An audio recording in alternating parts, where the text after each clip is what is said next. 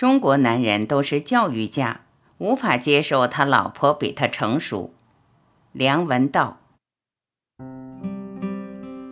问：您觉得爱情需要仪式感吗？梁文道：仪式是宣告一个变化的完成，比如毕业典礼是一个仪式，婚姻需要仪式，孩子出生有仪式，这都和人生的变化有关。情人也是一样。但是两个人成为情人的那一刻很难界定，是他拉着我的手过马路的那一刻呢，还是吃饭的时候他深情地盯着我的那一刹那呢？还是他直接在电话里说他很喜欢你的那一刹那呢？这个一刹那是重要的，是一个仪式，因为你们的关系就因此而变了。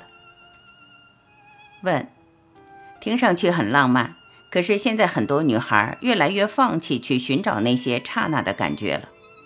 从二十多岁就开始按照老公的标准去谈恋爱，列出一堆条件，筛掉不符合标准的人选。我们已经从一开始就放弃了寻找爱情吗？梁文道，理想对象其实是一个很西方的想法，从柏拉图开始就寻找理想的缘。而理想的原只在头脑里存在，理想的情人也是一样。在现实生活中，任何寻找理想对象的努力都是徒劳的。我们应该接受直觉的引导，不要压抑自己的冲动。问：可是爱情需要条件的，不是吗？梁文道：我们总相信一种虚妄爱情的神话，认为爱情是没有条件的。但其实，爱情永远是需要内在条件的。如果一个女人说爱一个男人是因为他很有钱，包含的意思是很实际的。比如，她安排了一个浪漫的约会，背后是因为他很有经济实力。但是，这个浪漫约会带来的打动是很真实的。难道这有什么不对吗？女人喜欢男人，因为他有才华或者很帅，为什么就可以？才华其实和财富是同样的，都是造成你心动的条件。每个人都说最重要的是人好，好像这样才高尚。但是其实爱情总是和各种条件有关。你爱一个人，总是因为某种理由，财富不见得比其他的条件更高或更低。一个有钱人或许比较有机会有更好的艺术鉴赏力、见识。气度或者某种更好的性格，这是和钱带给他的东西有关的。钱本身就是一种资源，可以带来很多别的东西。为什么人喜欢发财？因为钱可以带来别的能力。我们不能把一个有钱人符号化，认为他就一定要滥情，一定要无知等等。这种想法对有钱人是不公平的，就和歧视穷人一样不公平。问，我同意，爱上一个穷人不比爱上一个富人高尚。爱无所谓高尚，各自获得，各自承担罢了。现在一些前卫女性追求爱、性、婚姻三者分开的生活，您认为三者可以分开吗？梁文道，墨西哥文学奖获得者帕斯写过一本书，他说这三者是连锁关系。性是人的动物本能，后来通过文化的包裹，有了爱的外壳，再后来社会制度化，便有了婚姻。所以性是最根本的，而爱和婚姻中都不可避免的有性存在。当然，对于这个问题，各种文化的看法都不同。在日本，女人可以通过相亲和不爱的男人结婚，做好妈妈、好太太，然后在外面有一个很爱的情人。偶尔还可能和一个有性吸引力的男同事去汽车酒店过夜。在日本女性眼中，婚姻、爱情、性三者是分开的；而在中国，对于大多数女性来说，他们是绑在一起的。问：似乎男人一般很容易把三者分开，女人往往是从爱开始，之后在婚姻中寻求稳定，最后才会去寻求性。您觉得呢？梁文道。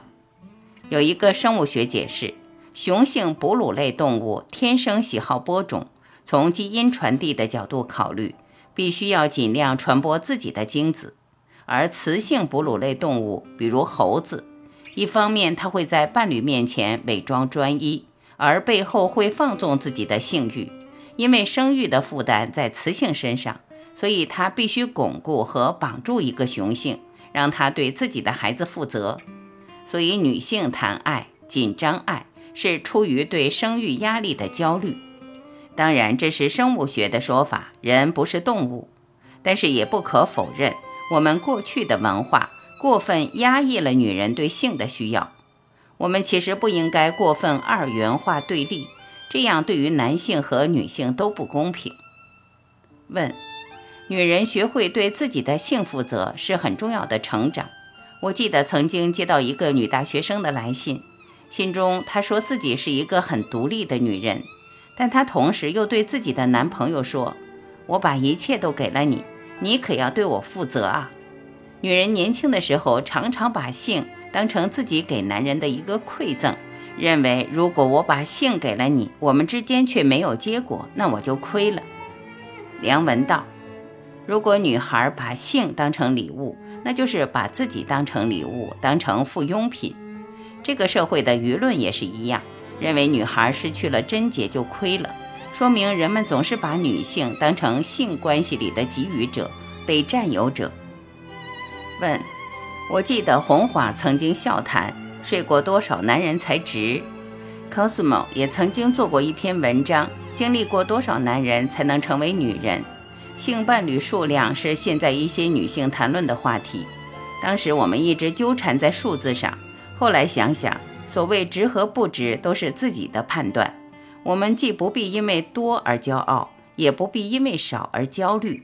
只要我们有当下的乐趣和前行的资本和勇气，Cosmo 一直强调，女人在一段关系里保持自我的魅力和独立性，这是很重要的，比数量重要的多。梁文道，这就和一个人喜不喜欢旅行一样，有的人就认为人生在世应该多走些地方，见识不同的人，不同的风光。但是有的人就是不喜欢旅行，觉得在家千日好。后者在今天往往被忽略，甚至被误解。其实这种人可能比喜欢旅行的人更敏感，他会感觉到每天从窗户照射进来的阳光的细微差别，甚至一杯白开水里矿物质的多少。这是一个太喜欢旅行的人容易忽略的地方。这就和一个性经历很多的人会麻木一样。所以我觉得。我们同时也要追求质量，在爱情里，我们难免会想要另外的选择，追求更好的生活。但是你仍然可以在现有的关系里追求更好的质量。问：如果说性是熟女的困惑，爱和婚姻则是年轻女孩面临的压力。比如，对于一些经典的老生常谈，如门当户对，一方面我们会反感这个词。一方面，我们又觉得可能父母是对的，类似这样的困惑，并没有因为你是八零后、九零后而有所减少。梁文道，很人类学的讲法是，婚姻是财产的交换，门当户对是为了不让财产流到下一个阶层。抛开这个不谈，现在的大众媒体制造了太多纯粹爱情的幻觉，比如诺丁山、泰坦尼克号。这种故事很让人向往，但是所谓门当户对，不是说很势利的和爱情无关的判断。两个背景不同的人很难在一起，是成长的背景造成他们没有分享的基础，这和势力是无关的。比如世界上美女多的是，但是为什么大款偏偏喜欢女明星呢？因为他们多了象征资本，这和硬资本的结合应该是最门当户对的。问。所以现在很多时尚女性宣称要名牌不要男人，她们对男人失望，觉得还是金钱靠谱。梁文道，今天的社会，我们都不知道自己要怎么活。大部分人证明自己人生有价值的方法就是通过消费。我们通过买不一样的东西来建立起自己的风格，而每个人的风格其实都建立在资讯和广告上。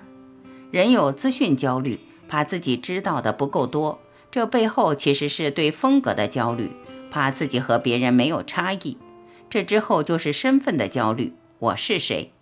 像你刚才提到的那些时尚女性，他们的想法如果是建立在物质选择上，那么他们的焦虑是会伴随终生的。我觉得真正的幸福是一种安身立命的感觉，把自己安顿在哪里。剩女或者孤女都不可怕，可怕的是她没有做好准备，也没有相应的能力来面对这样的生活。问：他们虽然对男人失望，但潜意识里又想：我已经等到今天了，就要找一个让我的男人。他们不愿意放低自己的择偶条件。梁文道。爱情的条件和爱情的理想不一样的地方在于，爱上一个人是爱上之后才分析出的，但假如是带着清单去找的话，那就不是爱情了。你只是在考试，在买货，这样不可能真的爱上一个人，也不可能幸福长久。抱着理想爱情去寻找，总会让人失望的。如果那个男人满足了十八项，还差两项。你就会在意，离开去寻找，再找到满足了这两项的男人，回头想那十八项还真好，这样就永无止境了。问：很多女人认为亚洲男性喜欢幼稚型的女人，尤其是三四十岁的男性。您研究中国文化很深，同意这种观点吗？梁文道：中国男人都是教育家，无法接受他老婆比他成熟。中国男人有一种特别强的父权心态，喜欢处于统治者的地位。小女孩乖听话，可以作为被教育的对象。这说明中国男人很不自信，内心很自卑，也很脆弱。不过，在这样的现实下，女人找不到合适的男人，也未必是不幸的，因为这些男人这么可怜，这么可怕，找到也未必是好事。问。很多人觉得，在婚姻里，爱情只能持续一段时间，之后只能靠亲情来维系。但我们仍然期盼爱情，于是到了最后，我们既对爱情失望，也觉得婚姻乏味。梁文道：爱情是一种迎向他者的冒险，是对未知领域的挺进。你要面对婚姻，虽然婚姻不能保证说明，但你为什么还要结婚呢？你为什么肯赌？因为你在冒险，信任就是一种冒险。你相信一个人会爱你，不会伤害你，但其实信任是很脆弱的，你永远没办法保证。所以信任很美丽，就像古瓷一样脆弱。人之所以愿意去追求这种美丽，是因为人很孤独，尤其是到死的时候，那是最寂寞的时候。你最爱的人都没法陪你走到那一段路上面。如果我是一个人。我不知道我所感觉到的那些欢笑和快乐，是不是只有我一个人感觉得到？人生如此孤独，以至于我们太需要与人分享。爱就是人活在世界上，让我们觉得不是那么孤独的很重要的东西。因为这样的需要，我们愿意去冒险，做世界上最不理性的投资。所以，爱情是让人成为人。又几乎要超越人的一个很重要的东西。问：如果说爱情一定会变化，我们如何去相信爱情呢？梁文道：人生无常，一对人不走到最后都不知道会怎样。男人也好，女人也好，如果没有自己过好日子的能力，那他也没有和别人过好日子的能力。一个女人一定要有别人没法拿走的东西。这个才是重要的。问：那对于不可控的因素，应该以什么心态去面对呢？梁文道：我们太习惯控制风险，而这个时代什么意外都会发生，但我们的控制欲却越来越强，所以就会有非常大的焦虑。世界是无常的，我们又是凡夫俗子，没有人逃得过变化。我们要有顺应各种变化的能力。爱情也是这样，我们要学习的是如何享受在不确定的情况下和所有条件去协调。就像航海，一个航海家不会喜欢没有变化的航程，完美的天气预报。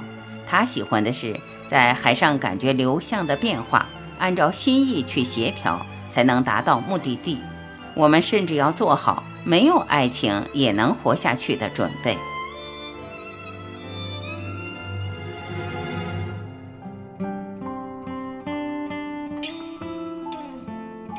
感谢聆听我是婉琪今天我们就到这里明天再会。